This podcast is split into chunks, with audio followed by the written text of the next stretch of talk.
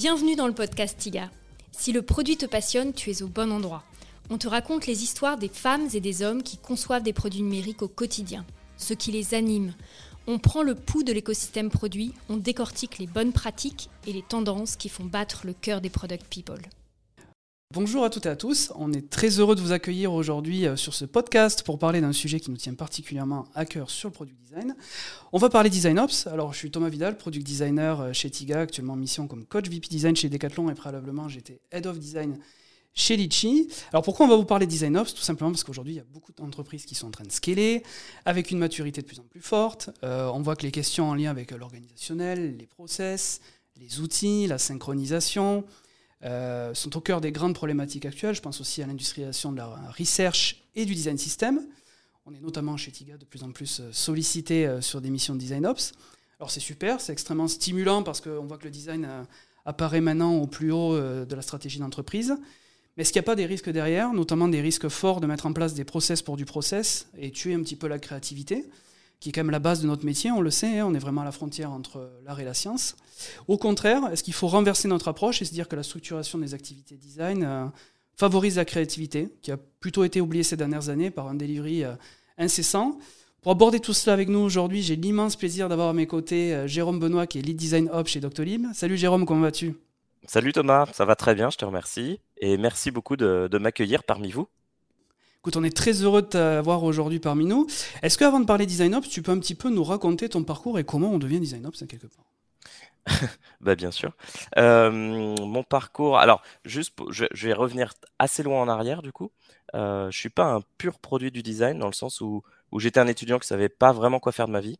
Euh, je me suis un peu perdu dans les études. J'ai fait des études de gestion, des études d'anglais. Euh, j'ai commencé à travailler dans les assurances santé où je gérais des portefeuilles. En parallèle, par contre, je suis, quelqu'un qui s'est un peu, euh, qui a appris beaucoup de choses seul. Et euh, je travaillais pour des, en tant que bénévole pour des associations. Et, euh, et c'est ce qui m'a vraiment fait découvrir un peu le monde du design. J'ai eu la chance de pouvoir faire une, une, un fond gestif qui est un, une, un, un, format de reconversion qui permet de, de changer complètement de métier. Euh, ce qui m'a permis de devenir graphiste multimédia suite à, suite à mes études. Et euh, suite à ça, j'ai travaillé huit ans à peu près dans des agences de communication en tant que graphiste exé dans un premier temps, puis directeur artistique. Et à la fin, je gérais un petit studio au sein d'une agence. Euh, donc ça, j'ai fait ça environ huit ans, je dirais. Euh, je suis ensuite passé plutôt du côté chez l'annonceur, c'est-à-dire que j'étais dans une startup qui s'appelle SlimPay en tant que brand designer. Et c'est à ce moment-là que j'ai pu switcher vers le product design. Euh, en passant, suite à ça, en passant dans une autre startup qui faisait de l'influence marketing. Euh, donc, je me suis beaucoup formé moi-même sur le, sur le product design. Et je suis rentré il y a à peu près deux ans en tant que product designer chez Doctolib. Et j'ai pris depuis peu ce, ce rôle de design ops euh, chez Doctolib. Donc, je pense que mon, mon parcours me sert beaucoup dans mon rôle actuel. Euh, puisque j'ai fait du brand design, euh, j'ai fait du product design, et, euh, c'est vrai que ça, participe beaucoup à, faciliter mon travail d'aujourd'hui. Ouais, tu as, une connaissance approfondie en fait vraiment de ce qu'est le design de A à Z et ça te permet au quotidien d'être meilleur dans ton métier tout simplement. Exactement, exactement. Non, super, c'est très intéressant. Alors, avant justement de parler du cœur du sujet, de parler design up, est-ce que tu peux nous décrire un petit peu euh, combien vous êtes aujourd'hui chez Doctolim, comment vous êtes organisé au niveau des équipes design? Euh, Oui, alors chez, Docto, on est euh, désormais en gros une cinquantaine de personnes dans la team design. la team design, on l'entend au sens large chez Doctolib, c'est-à-dire que on a des product designers, en gros, qui représentent la moitié de l'équipe, 25 product designers à peu près. On a 10 brand designers, on a, je crois, 11 ou 12 user researchers, trois UX writers et on est deux dans, du coup en tant que design ops, sachant que je suis design ops et la personne qui travaille avec moi est un product designer dédié au design system, mais qui fait partie de ma team. Euh, J'en parlerai un petit peu plus tard, euh, mais chez nous, le design ops gère également le design system. Euh, donc ça, c'est la composition de l'équipe. Juste pour donner un peu plus de contexte, on est sur trois pays. Donc l'équipe est, répartie sur trois pays et il y a pas mal de monde en full remote également. Donc ça complexifie un petit peu plus également notre, notre façon de procéder, évidemment. la team design, elle est sous la gouvernance du produit. C'est-à-dire que notre, notre boss, c'est le, CPO. Donc c'est, très important qu'on soit tous ensemble sous l'égide du produit. Et souvent, le, les brand designers sont rattachés au marketing. Euh, nous, on a réussi à faire en sorte que ce soit pas le cas. Donc, ce qui est très bien pour la cohésion d'équipe. Et sinon, au sein de l'équipe même, on a, on va dire, des, des, euh, des strates un peu transverses, euh, notamment ce qu'on appelle la Design Guild, qui, qui est représentée par tous les managers des, des teams que j'ai cités préalablement, soit Product Designer, Brand, UR, UX Writing et, moi-même en tant que Ops. Et on a une autre, euh, une autre strate, Product Design Guild, qui est tout simplement l'ensemble des product, des product design managers et moi-même. Où là, on, on, travaille sur des sujets vraiment transverses euh, euh, au, product design, en l'occurrence, par exemple, ou au niveau de la design guild sur l'ensemble de la team. D'accord. Donc on, voit que vous avez scalé euh, ces dernières années, que vous êtes pas mal développé. Est-ce que peut-être avant de commencer à comprendre quelles étaient les raisons majeures qui vous ont entraîné à avoir une équipe design ops et à vous développer. Est-ce que déjà, toi, comment tu définirais concrètement le design ops Parce qu'il y a beaucoup d'interprétations par rapport au sujet. Toi, pour toi, c'est quoi le design ops alors oui, ça c'est une vraie question et, euh, et, on peut avoir une multitude de réponses. Euh, c'est vrai que d'ailleurs, je parle régulièrement des design ops euh, d'autres d'autres entreprises et on se rend compte qu'on a tous des tâches qui, qui, qui s'entrecoupent, mais qui sont pas toujours exactement les mêmes. Ça dépend aussi pas mal de la personnalité du design ops. Moi, ma vision euh, de, de, ce métier, elle est assez proche. Enfin, je trouve que Normal Nissan Group, ils ont une définition qui est très proche de la façon dont je enfin, de la façon dont j'applique le design ops au quotidien. Mm.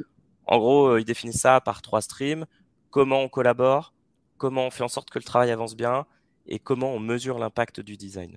Ça, c'est vraiment pour une, on va dire, la vision macro. Euh, si on veut être un peu plus micro et, si on veut résumer, euh, moi, je me considère vraiment comme un facilitateur au quotidien auprès des équipes, que ce soit au sein de l'équipe design ou entre l'équipe design et les autres équipes euh, externes à l'équipe design. Et je m'efforce à faire en sorte de créer les meilleures conditions possibles pour tous les membres de ma team. que ce soit des meilleures conditions en termes de collaboration, entre équipes ou au sein de la nôtre, les meilleures conditions en termes de production, Là, c'est vraiment un aspect très opérationnel. En gros, c'est la mise en place de process, euh, la sélection des outils, choses comme ça. Euh, créer aussi des bonnes conditions tout simplement de travail euh, par de l'animation, par euh, l'animation de rituels en l'occurrence, et même refaire les rituels si, euh, besoin. Comme notre équipe a grossi très vite, nos rituels, on les ajuste très régulièrement. J'ai l'impression que c'est un sujet qu'on aborde tous les six mois. Et il y a aussi un, point qui est non négligeable, c'est plus un, côté, on va dire, RH, toute la partie qui est recrutement, onboarding des nouveaux, des, nouveaux joiners et tout ce qui est apprentissage, euh, tout, tout, ce qui est des sessions de learning. Euh, ça, c'est un point important. Et le, dernier point également, c'est vraiment la valorisation de l'équipe design. Et quand je parle de valorisation, c'est en interne et en externe. Euh, en externe, on essaie de mettre en place, on, essaie de beaucoup communiquer sur notre blog. Ça, c'est vraiment un peu le, le, cœur de la machine. Et en interne, on, on, fait la même chose en interne pour, pour montrer les bénéfices de, du design au sein de, l'équipe Doctolib. Donc, en gros, je considère que mon métier, c'est de faire en sorte de donner toutes les clés aux designers pour leur laisser faire leur travail et leur ôter toute la charge qui n'est pas directement liée euh, au design. En gros, c'est ça. C'est intéressant parce que ça veut dire que c'est mettre l'humain au cœur, entre guillemets, et faire en sorte que euh, tout ce qui n'est pas à forte plus-value euh, disparaisse et que vous puissiez en fait leur permettre de travailler au quotidien et d'interagir et de travailler au mieux. Exactement, c'est très bon résumé. Non mais c'est super, écoute, c'est extrêmement intéressant. Je pense qu'il y a une question euh, que tout le monde se pose, c'est euh, à quel moment vous êtes dit, euh, allez c'est parti, on commence à monter une équipe designer parce que là c'est, il faut vraiment qu'on avance.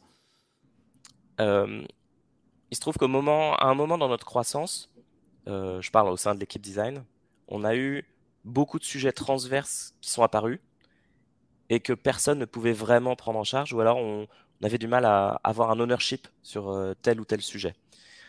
Euh, tous ces sujets, ça devenait des pain points, et moins on les adresse, plus ils grossissent, et plus ils sont générateurs de frustration au sein des équipes. Euh, juste pour donner un ordre d'idée, l'équipe design de Doctolib en 2018, c'était un designer. Aujourd'hui, on est 50. Donc en 4 ans, on, a, on est passé de 1 à 50. donc il y a vraiment beaucoup de sujets qui généraient de la frustration, tout simplement parce que personne ne, ne prenait vraiment l'ownership sur le sujet, ou alors c'était une personne qui, on va dire, se sacrifiait dans l'intérêt de tout le monde.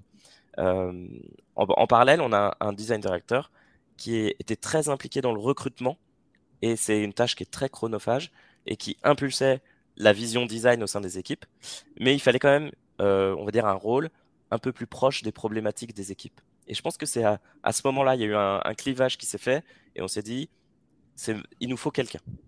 C'est comme ça que c'est arrivé en fait. Alors du coup c'est intéressant parce que généralement la question qui se pose c'est est-ce qu'il faut mettre en place une équipe? Est-ce qu'on met en place déjà une personne? Donc finalement si je comprends bien, tu as commencé comme le rôle euh, de Design Lab chez, chez Docto en premier lieu? Euh, Je suis arrivé en tant que product designer. Euh, moi c'était un poste qui m'intéressait, donc je me suis vite positionné dessus.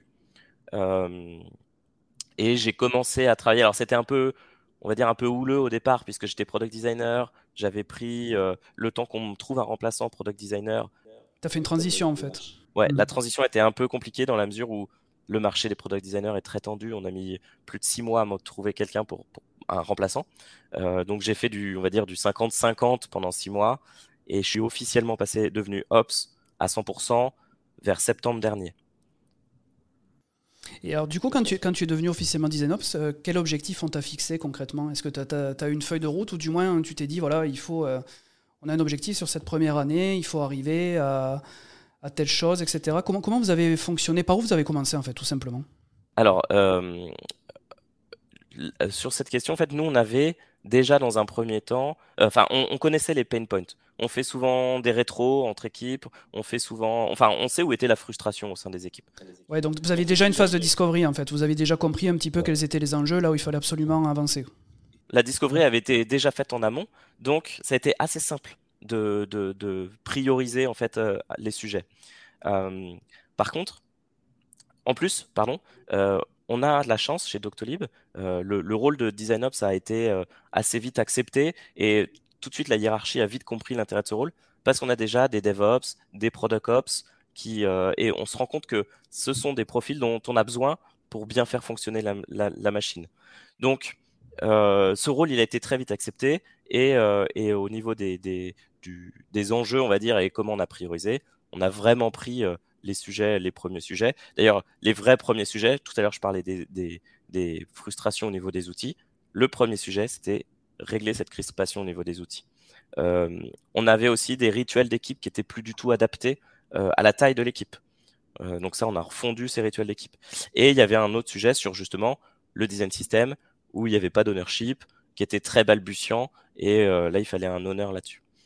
On a également eu un autre sujet qui arrivait en cours de route et qui était assez inattendu, qui, qui, a émané des, des, RH, qui est le carrière pass. Et c'est un sujet sur lequel j'ai énormément travaillé avec, en, partie avec la Design Guild, euh, mais c'est un sujet, on va dire, d'ensemble de l'entreprise sur lequel j'ai, pour lequel j'ai eu un rôle assez important. Euh, c'est comme ça qu'on a, on a commencé comme ça dans un premier temps.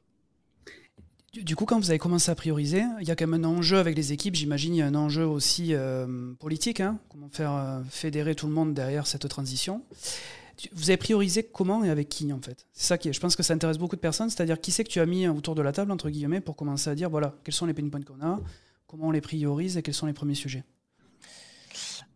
Euh, alors c'était nous on a la design guild qui est donc l'ensemble des managers. Donc ça c'est vraiment on va dire les, les, les, membres sur lesquels je m'appuie le plus puisque ils sont au courant direct des, des problématiques de leur entreprise. Par exemple dans la team UR, c'est une team avec laquelle je travaille pas énormément en direct par contre, le manager de la team UR, lui connaît tous les problématiques. Donc c'est assez simple de se baser sur ces gens-là. Après, tout ce qui est rituel d'équipe, euh, on a fait des workshops tout simplement, euh, mhm. ouverts à tout le monde, et euh, venez qui participait, et on a vu ce qui, se faisait ailleurs, et on a, on a mis ça en place un peu comme ça. C'est-à-dire que il y a eu tout, dans un premier temps la Design Guild, et pour certains sujets plus précis, on, on, faisait participer des designers qui euh, étaient motivés pour participer. Ça, c'est important de toujours laisser la porte libre à tout le monde. Si quelqu'un veut s'investir, allons-y. C'est toujours euh, une personne en plus qui peut nous aider. Ah, c'est extrêmement intéressant parce qu'on a tendance généralement à siloter et ça peut être mal perçu par les équipes. Donc vous, vous permettez aux équipes de venir en fait tout simplement et d'apporter leur pierre à l'édifice dans la construction de, de ces éléments-là. Exactement. Exactement. Non, d'accord, du coup, c'est extrêmement intéressant. Donc, du coup, tu t'as parlé des outils. Alors, on sait que c'est un peu le parent pauvre, les outils, généralement, pour plein de raisons. Hein. On pense souvent en premier lieu aux interactions, au process. Euh, vous, vous avez commencé par les outils, si je comprends bien, du coup. Exactement. Euh, on avait beaucoup de soucis avec des outils, euh, notamment de survey, les outils de workshop. ça, c'était vraiment un générateur de frustration pour beaucoup de monde. Euh, par contre, la gestion des outils, c'est un sujet qui est extrêmement chronophage. Et clairement, il faut quelqu'un pour gérer ce, cette partie-là. Euh, ça implique énormément d'interlocuteurs, que ce soit en interne ou en, externe. En interne, euh, forcément, je parle souvent aux achats, je parle à la finance, je parle à l'IT, à la sécurité. Et en externe, quand dès qu'on commence à s'intéresser à un outil, on passe par un sales, par un key account, par un customer success manager. Euh, et ça, tout de suite, ça fait beaucoup de monde, beaucoup de meetings, euh, et dans un premier temps, oui. Vas-y, je t'en prie. Et dans un premier temps, déjà, il faut faire un audit. On a fait pour certains outils un audit interne sur l'usage. Rien que cet audit interne, voir qui utilise notre outil, parce qu'on a des outils, tous les outils de workshop sont pas propres à la team design. C'est-à-dire qu'il y a des product managers qui les utilisent, il y a des développeurs qui les utilisent. Donc là, il y a vraiment, faut mettre beaucoup de monde autour de la table pour voir ce qu'on va faire et comment on adresse le sujet. Donc ça c'est intéressant parce que vous avez élargi au design en fait. Vous êtes allé vraiment chercher dans les autres services et faire en sorte de les impliquer au maximum. Ah, complètement. Par exemple, les outils pour faire des surveys. Euh, notre team UR est euh, très forcément euh, très impliqué dans, cet outil, mais on a d'autres équipes qui font également des surveys. Donc il fallait trouver un, outil qui convienne à tout le monde et, et qui soit valide en termes de sécurité de données et euh, en termes de finances également, c'est un, autre sujet. Donc ça, c'est vraiment un, pôle euh, d'intérêt qui est très, euh, ce que je dis, c'est très chronophage.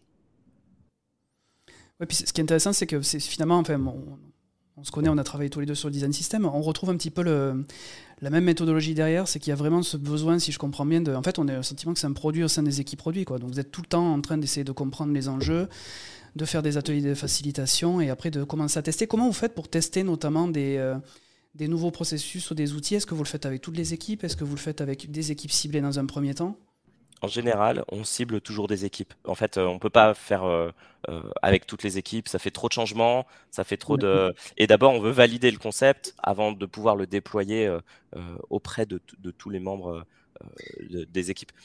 Et vous ciblez les équipes sur la maturité ou euh, comment ça se passe euh, par rapport à ça? Quels sont le, les critères que vous prenez en compte? Eh ben, Exactement, c'est soit la maturité, soit c'est des équipes qui ont montré un intérêt particulier sur le sujet, ou c'est tout simplement des... Euh, je repense à des process qu'on a mis en place. on a vraiment eu des, sur certains process, on a eu des PM qui sont venus nous voir en nous, nous, nous donnant beaucoup d'insights, choses comme ça. C'est forcément des gens qu'on embarque avec nous. Et toujours ciblés selon selon s'il y a une population de gens qui est intéressée par ce sujet-là, faut capitaliser dessus. Donc c'est comme ça qu'on fonctionne. Donc là, on a testé certains outils euh, qu'on a, qu'on a, pour lesquels on a donné, on a ouvert des droits à une population précise euh, qu'on a choisi nous-mêmes euh, et, on a vu comment ça marchait et on a fait une rétro. Et si c'était si c'était cet outil qu'on a à tout le monde, on l'a élargi après à toute l'entreprise. Ah, d'accord, c'est extrêmement intéressant. Est-ce que vous avez du coup derrière un backlog, un Kanban? Est-ce que vous fonctionnez comme une équipe produit classique du coup par rapport à ça? Alors en fait, euh, j'ai un backlog. Pour l'instant, on n'est que deux, donc c'est très simple. donc on a, on a un backlog effectivement sur ce type de sujet. Juste pour revenir sur les outils, il y a une chose aussi qu'il faut prendre en considération, c'est que selon la croissance de l'équipe, et puis il y a aussi une notion de temps, euh, il y a régulièrement des renégociations de contrats, il y a des ajouts de licences, des choses comme ça. Donc c'est un mmh. travail euh, pas du quotidien, mais mmh. il y a quand même un vrai suivi à faire euh, sur, la, sur, la, sur la gestion des outils.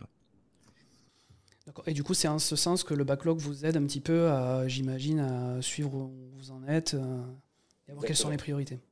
Ce backlog, est-ce que vous l'ouvrez aux autres équipes? Est-ce que c'est transparent? Comment vous fonctionnez par rapport à ça?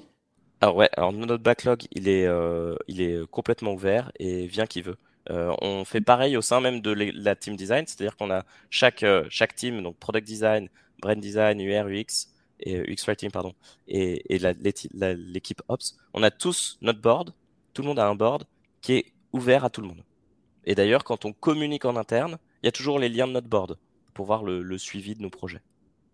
D'accord, donc il y a un vrai sujet vraiment sur la transparence de manière générale et montrer que vous faites en sorte de faire progresser tout le monde. Exactement. Donc n'importe quel Doctolib qui souhaite en, sa, en savoir, qui est curieux ou qui veut juste en savoir, qui veut juste savoir par exemple où est son sujet, euh, euh, ou quand, quand va être traité son sujet, peut avoir l'information sans problème. C'est un conseil que tu donnerais à d'autres designers qui sont en train de se lancer dans d'autres entreprises ou c'est propre, tu penses, au contexte Doctolib? Alors, je, euh, alors moi, c'est un conseil que je donnerais dans la mesure où je prône la transparence euh, pour tout le monde, parce que s'il n'y a pas de non-dit, euh, c'est beaucoup plus simple. Et d'ailleurs, j'ai très peu de questions sur mon backlog. Ça m'arrive très rarement qu'on me pose des questions, tout simplement parce que c'est ouvert à tout le monde.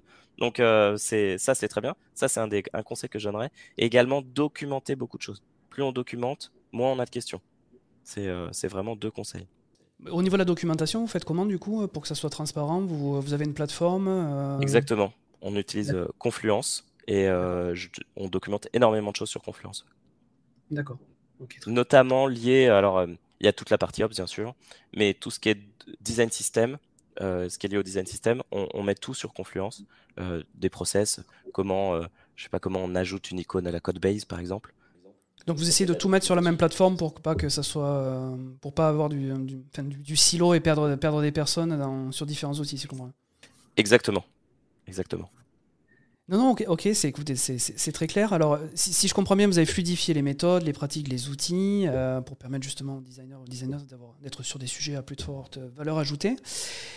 Est-ce que concrètement, aujourd'hui, avec le recul que tu as, euh, est-ce que tu vois que ça améliore la créativité des équipes design? Est-ce que tu vois qu'elles passent plus de temps à co-construire, euh, à apporter des solutions innovantes? Est-ce que tu vois un impact, toi, aujourd'hui, sur leur travail au quotidien?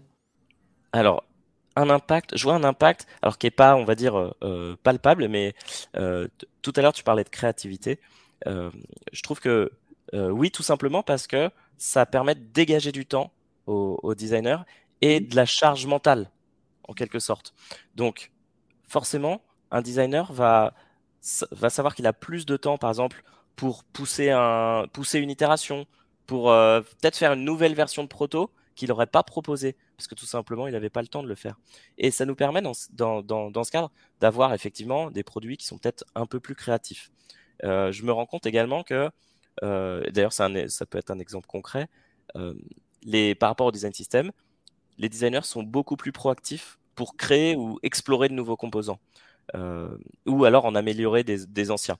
On a souvent des, sessions de, de pair design, et il y en a de plus en plus qui se font, par exemple, autour d'un composant, ce qui permet aussi à certains designers qui sont chacun dans leur équipe qui travaillent sur un produit spécifique, bah, de se retrouver ensemble et de travailler sur un composant qui sera euh, utilisé par les deux équipes. Euh, avant, c'était un peu plus siloté. Maintenant, ça permet également à la fois d'avoir une uniformité au niveau du produit, mais aussi d'avoir plus de richesse dans nos composants. Euh, ça, c'est quelque chose qui, c'est très compliqué. Enfin, on peut pas le traquer avec des KPI, euh, mais c'est plus un ressenti, on va dire global. Est-ce que du coup, tu as, le sentiment qu'il y a un impact sur le rapport humain qui est supérieur? C'est-à-dire qu'est-ce que tu as le sentiment, par exemple, des services qui se parlaient pas forcément, qui interagissaient pas forcément ensemble? Du fait que vous ayez fluidifié les outils, les façons de travailler, est-ce que tu vois que ça, ça noue plus de liens en fait, tout simplement, c'est l'entreprise? Alors je pense que les, rapports humains, ils sont effectivement un peu, euh, ils sont impactés, tout simplement parce que avant il y avait des rapports humains au niveau de certains sujets de tension qui n'existent plus. Donc euh, il n'y a plus de tension. Donc tout de suite, le rapport humain il est plus simple.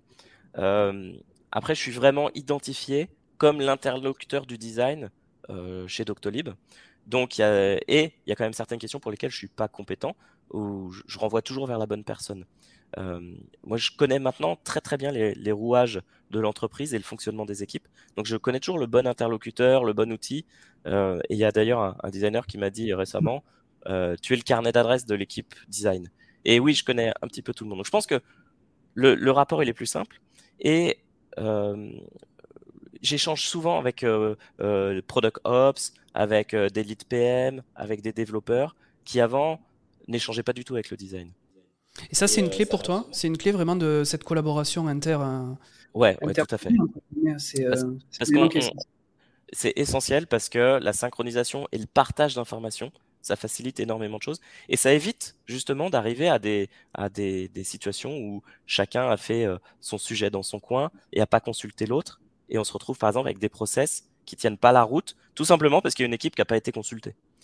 Ça, ça, ça, ça joue énormément. Ça joue énormément. Et tout à l'heure, tu parlais de renier les, les, liens, renouer les liens, pardon. Euh. Je sais qu'au sein de l'équipe design, on a beaucoup retravaillé nos rituels. Euh, bah, rien que le fait d'avoir des rituels beaucoup plus appropriés à l'équipe, ça permet aussi à l'équipe euh, apporter une dynamique à l'équipe, en interne à l'équipe. Et, euh, et, ça, c'est top. du coup, vous faites, j'imagine, beaucoup, beaucoup de rétro, non? De plus en plus, même pour. Ouais, on en fait. exactement, on fait des rétros, on fait souvent des, des surveys de feedback. Enfin, là, j'ai envoyé deux surveys sur les progrès du design system, par exemple. on en fait très régulièrement. Donc, c'est vrai que des fois, c'est un peu contraignant pour les équipes de recevoir très régulièrement des surveys. cependant, il faut le faire si on veut vraiment s'améliorer. Et en fait, ça fonctionne.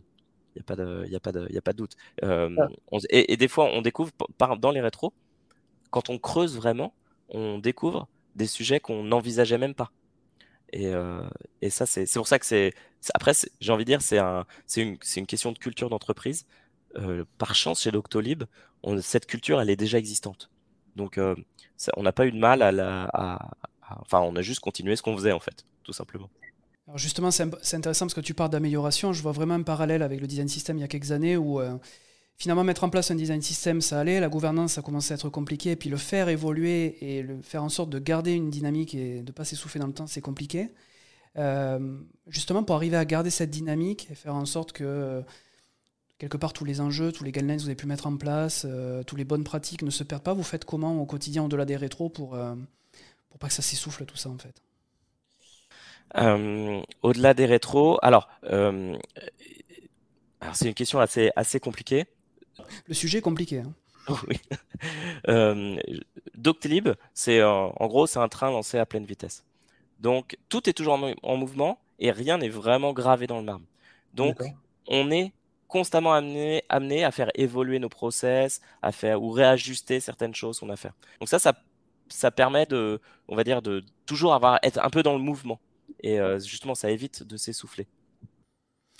Comment vous repriorisez du coup? Parce que c'est intéressant parce que j'imagine qu'en fonction des retours que tu peux avoir, tu, vas peut-être reprioriser des choses que tu n'avais pas pensé forcément au premier abord. Comment vous fonctionnez par rapport à ça?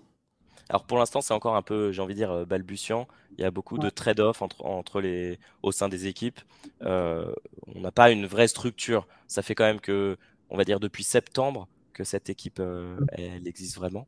Euh, sachant que moi, je, passe quand même une très grosse partie de mon temps, j'ai 50% de mon temps sur le design system.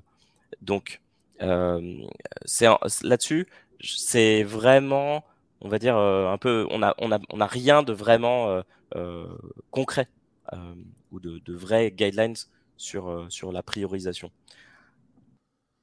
Donc c'est un peu, quelque part, c'est toujours pareil, c'est un peu dans le rapport humain, si je comprends bien, vous, voyez quels sont vraiment les éléments importants à traiter à l'heure actuelle, ce qui pose problème, et vous essayez euh, rapidement de trouver des solutions euh, adéquates pour tout le monde. Exactement, ouais, c'est plus, c'est un peu, on fonctionne un peu comme ça, ouais, tout à fait.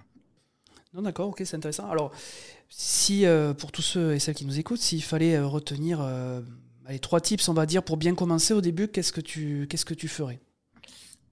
Alors, je pense que le, une, une clé de ce poste, c'est vraiment l'identification des bons partenaires et surtout comment s'en faire des alliés. Euh, savoir à qui demander, mmh. mettre en relation les gens, euh, avoir des échanges constants avec euh, les teams externes. Moi, je parle souvent à Product Ops parce que on est intimement liés quand même. Savoir à qui déléguer ou tout du moins vers qui orienter. quand j'ai ça, ça c'est un, point également qui est important. L'idée, c'est de ne pas devenir le secrétariat de la team design, on est d'accord. Euh, ça, ça, je pense que c'est un, un, quelque chose vers laquelle on peut être amené en tant que design ops. Donc toujours savoir à qui déléguer, vers qui orienter. Pour moi, ça c'est vraiment la, la clé de ce, de ce poste. Le deuxième euh, tips, euh, je dirais que il y a un enjeu d'écoute et de communication et de transmission d'infos. Euh, savoir transmettre les infos, qu'elles soient, ce soit des infos descendantes ou des infos transverses, toujours savoir qui alerter par rapport à un sujet qui arrive. On sait que cette personne va avoir, des impacts sur le scope de, cet individu. Il faut tout de suite alerter et peut-être faire un workshop. C'est vraiment un métier de communicant. Donc, faut vraiment pas hésiter à aller vers les gens. Et le troisième point que je donnerais, c'est toujours être explicite et documenté. Documenté, documenté. tout simplement parce que ça évite d'être submergé de questions récurrentes et ça permet aussi de retrouver les décisions qu'on a prises et pourquoi et le pourquoi des décisions. ça, au début, je le faisais pas trop. Maintenant, je documente beaucoup et je me rends compte que j'ai beaucoup moins de questions récurrentes, tout simplement parce que les gens ont le réflexe d'aller voir directement dans notre dans notre librairie de documentation et ils passent même plus pour moi. Et je voudrais juste dire un truc sur sur ce sur ce poste. En fait, c'est un poste où les soft skills sont assez importantes. Euh, faut savoir négocier, faut être quelqu'un d'assez accessible et pédagogue en même temps. Ouais, t'es dans l'humain en fait. Hein, complètement. Et, et, je pense que d'ailleurs, euh, Design Ops, c'est un métier euh, qui peut. on n'est pas forcé de venir du design pour faire ce métier. je vois très bien quelqu'un. On voit des, des, pensées de, des pensées qui sont différentes là-dessus. Y en a qui vont te dire qu'il faut absolument avoir fait du design préalablement pour comprendre les enjeux et pour être designer. Toi, tu penses que c'est pas une nécessité? Moi, je pense que c'est pas un prérequis.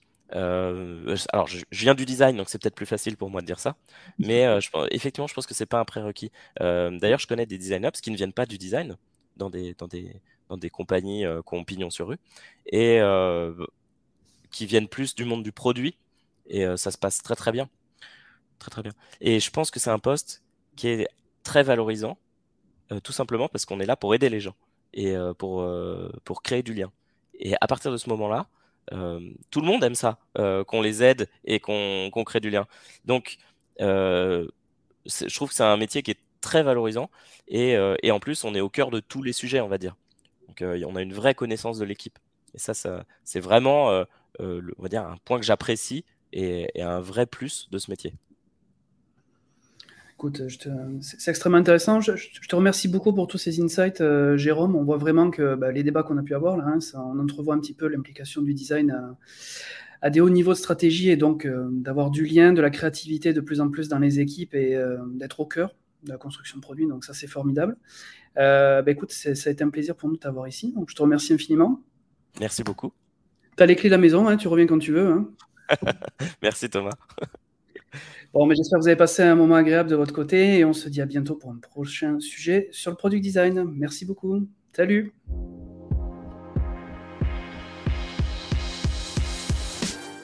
Mille merci de nous avoir écoutés. Si cet épisode t'a plu, partage-le à deux personnes autour de toi et mets une note 5 étoiles avec un gentil commentaire. C'est ce qui permettra aux autres de découvrir le podcast. En vrai passionné du produit, nous adorons les feedbacks utilisateurs. Si tu veux nous proposer de nouveaux invités, nous faire part de critiques constructives ou nous envoyer des messages d'amour, n'hésite pas à écrire à media.stiga.co ou sur nos réseaux sociaux. Enfin, si tu as besoin de renfort dans ton équipe produit, de formation ou de conseils en organisation, Tiga, c'est plus de 100 product managers, product designers et product marketers prêts à t'aider à grandir en produit.